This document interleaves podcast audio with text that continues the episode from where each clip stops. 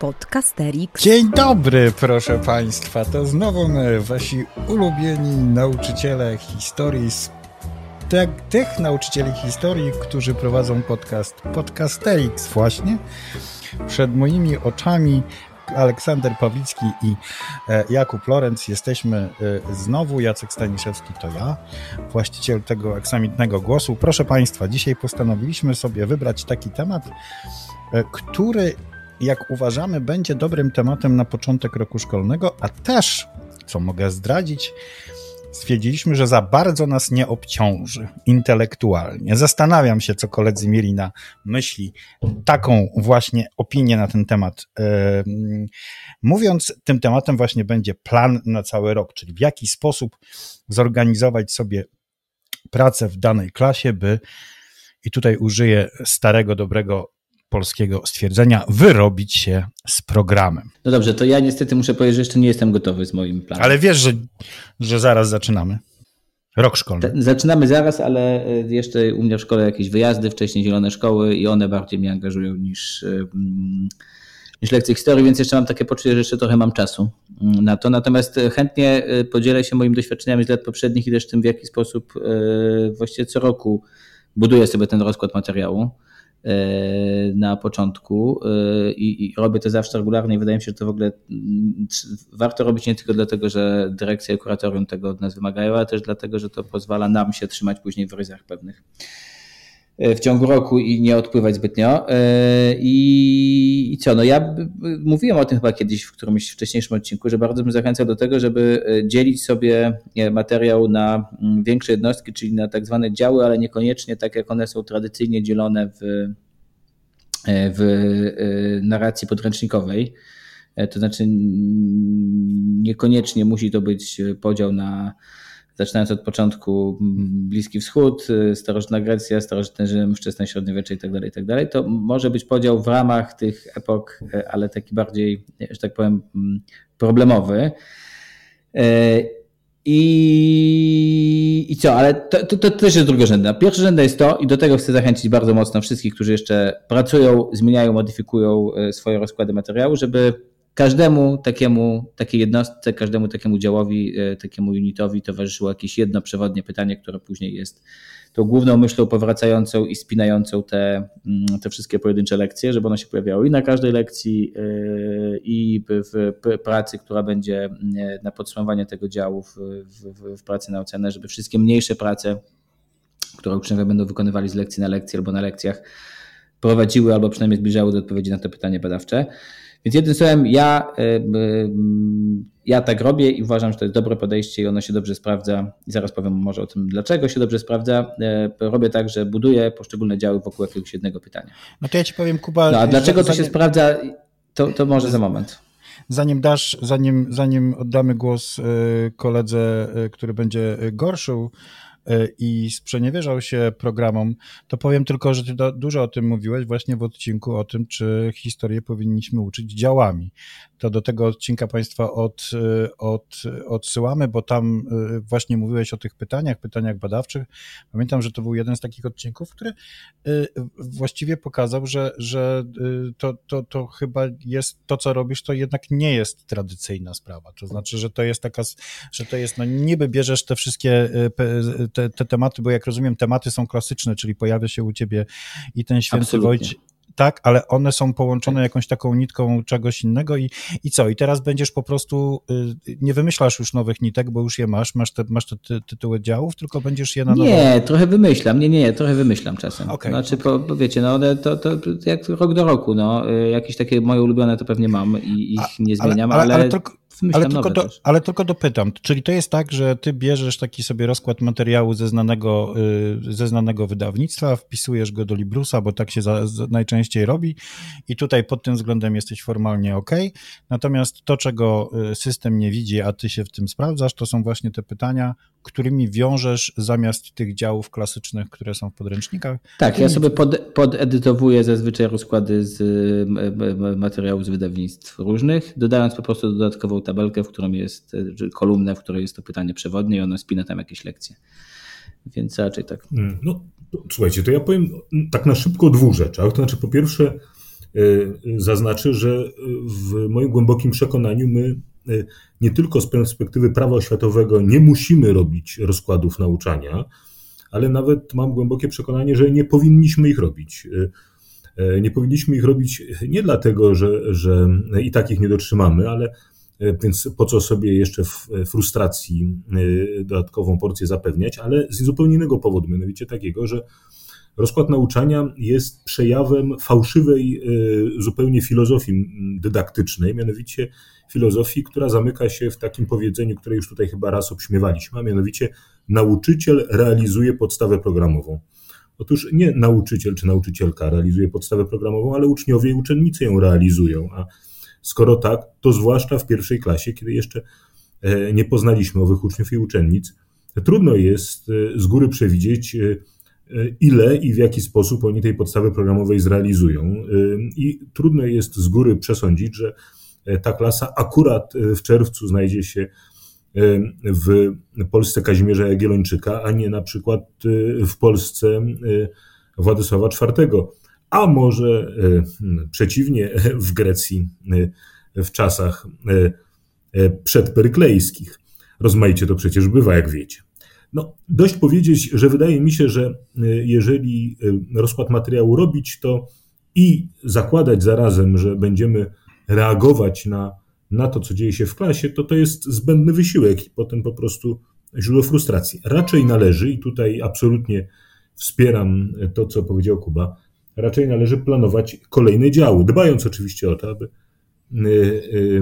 nie iść razem z uczniami, a nie nadmiernie rozciągać, folgując sobie samemu, no ale planować kolejne działy i zobaczyć, jak daleko się dojdzie w miarę jak uczniowie będą podstawę programową realizować. To jest moja pierwsza rzecz. No i druga rzecz, wydaje mi się, że nie powinniśmy zapominać o tym, że kiedy myślimy sobie o przygotowaniu się do nowego roku szkolnego, to jest parę jeszcze równie ważnych, a może nawet ważniejszych pytań, na które chciałbym sobie odpowiedzieć i ja też o nich bardzo intensywnie teraz rozmyślam. Ważniejszych niż pytanie o to, jak będzie wyglądał rozkład materiału na najbliższy miesiąc, czy w najbliższym dziale, prawda?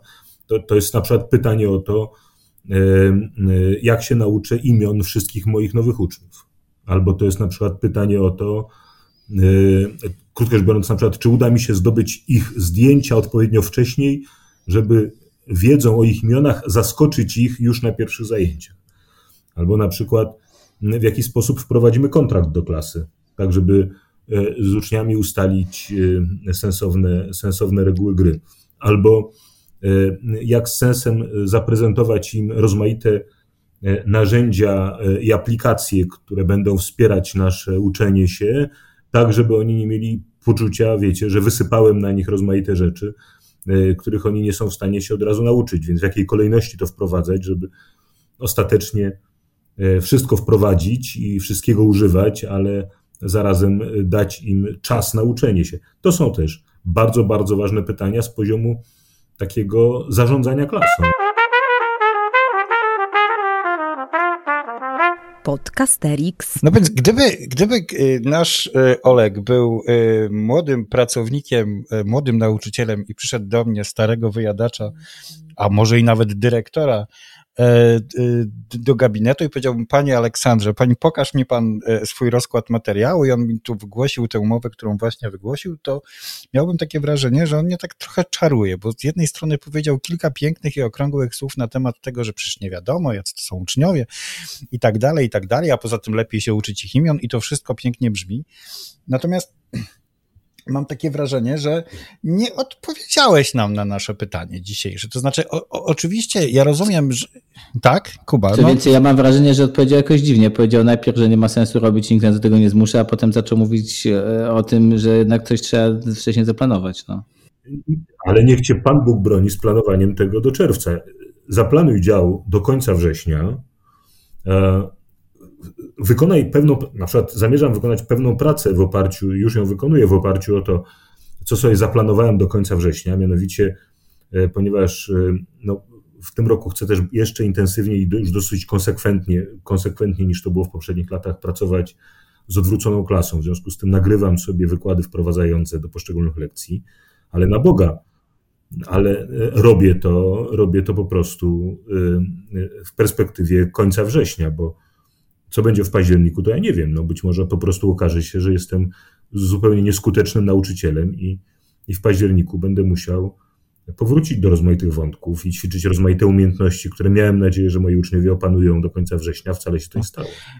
Bo z naszych innych odcinków nasi słuchacze wiernie wiedzą, a ci, którzy nas nie słuchają aż tak mocno, to ja przypomnę, że Aleksander jest człowiekiem, który potrafi jeszcze gdzieś tam przy gwiazdce noworocznej cały czas siedzieć w Grecji, więc już wiemy, że to planowanie działu, tak albo ty ten dział tak faktycznie planujesz, że no, czy ty na przykład planujesz to, że będziesz robił do grudnia tę Grecję, czy też faktycznie wtedy rok temu złapaliśmy cię właśnie na kolosalnym jakimś błędzie i już miałeś być, prawda, tam gdzieś na pokoju w Kaliszu, ale okazało się, że jeszcze Plateje przed nami. No, zeszło się tam parę rozmaitych rzeczy. Z całą pewnością nie było to zamierzone, to znaczy miałem nadzieję, że sprawy będą toczyły się znacznie szybciej, choć akurat największe spowolnienie nastąpiło nieco później. Ale ty sobie dajesz na to prawo, poczekaj, bo to jest bardzo ważne, ty sobie dajesz na to prawo, żeby po prostu nie czujesz jakiegoś, nie wiem, brzęczenia w brzuchu, że przecież inni koledzy, koleżanki są już gdzie indziej, a ty cały czas tam w tym... No nie, bo ja nie pracuję w klasie z innymi kolegami i koleżankami, tylko pracuję z moimi uczniami. To jeżeli, ja wiem. To przecież ja im nie powiem, słuchajcie, przykro mi, ale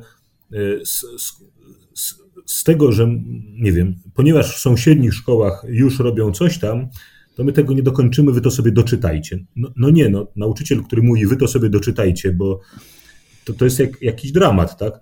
Ja, wiecie, nie znoszę... Ale rozmawiacie o dwóch różnych sprawach według mnie. Znaczy to, Olek, o czym mówisz, nie dotyczy planowania, tylko dotyczy tego, czy się trzymać sztywno tego planu potem, czy nie.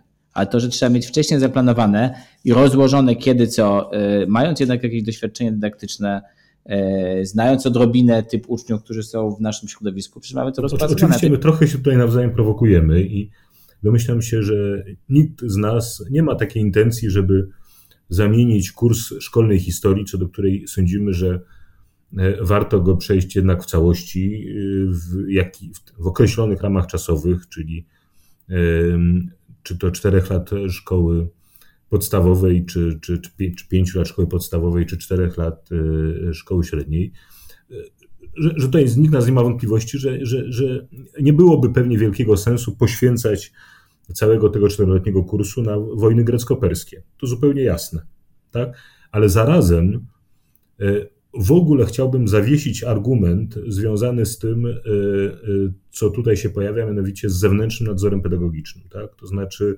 że mianowicie ktoś do mnie przychodzi i mówi mi, a powinno być teraz inaczej, bo coś tam. Tak? No nie. Gdybyś przyszedł do mnie jako mój dyrektor i powiedział mi, obserwowałem 1., 2., 3. twoją lekcję i mam wrażenie, że prowadzisz je w sposób niezdyscyplinowany, rozmemłany, gadasz 3 po 3, wpadasz w dygresję, cokolwiek jeszcze, to jest dobry powód, żebym ja się zastanowił nad tym, dlaczego robię Plateję, a nie Grunwald na przykład. Tak? Natomiast jeżeli to jest tak, że ty przychodzisz do mnie na lekcję, obserwujesz je i widzisz nauczyciela, który robi dobre lekcje, na których ćwiczy z uczniami ważne kompetencje, na których uczniowie mają okazję głębiej zrozumieć proces historyczny i rozmaite rzeczy. I tak się składa, że ten nauczyciel jest o miesiąc do tyłu w stosunku do tego, co inny nauczyciel w sąsiedniej klasie, to naprawdę byłoby moim zdaniem nadużyciem władzy i lekkomyślnością dyrektorską, gdyby taki dyrektor mi powiedział, nadganiaj teraz, bo to znaczy, że ten dyrektor nie zna swojej roboty, to znaczy nie na tym polega uczenie w szkole, żeby dobiec we właściwym czasie do jakiegoś punktu. No to nie są zawody sportowe, to jest uczenie się. No. Bardzo się cieszę, że tak odpowiedziałeś na te moje prowokujące pytanie, bo faktycznie też tak myślę, aczkolwiek jasne. Znaczy dzisiaj, to już teraz trochę wydam swojej kuchni dyrektorskiej właśnie. To znaczy poprosiłem swoich przedmiotowców, żeby mi stworzyli coś takiego jak plan nauczania, ale broń Boże, lekcja po lekcji, tylko właśnie dział po dziale i to w takim 2-miesięcznych, 3-miesięcznych interwałach, tak żebyśmy mogli sobie odpowiedzieć na pytanie na przykład w grudniu, czy jesteśmy przed, po, czy jesteśmy jakby poza swoim planem, czy przed swoim planem, czy go nadganiamy, czy nie. Bo wydaje mi się, że to jest ważne, o czym ty mówisz, żeby pamiętać o tym, dlaczego się jest w tym momencie, a nie w innym. I jeżeli jest się w jakimś momencie niezgodnie ze swoim planem, tym wrześniowym czy jeszcze sierpniowym, no to jeżeli są ku temu dobre powody, to chyba nie ma co o tym mówić. Myślę, że tym należy zakończyć, z tym, że ja mam jeszcze 2 pytania. Jedno do Kuby, a 2 do was. Kuba, bo państwo tego nie widzą, ale on cały czas coś tnie, coś przeżywa strasznie. Kuba, co ty tniesz? Program nauczania? Program nauczania już pociąłem. Okej. Okay. Nie, takie zadanie dla studentów. Okej, okay. To było moje pierwsze pytanie, a moi drodzy, drodzy koledzy, pytanie bez Google'a, a w którym miesiącu była bitwa pod Platejami?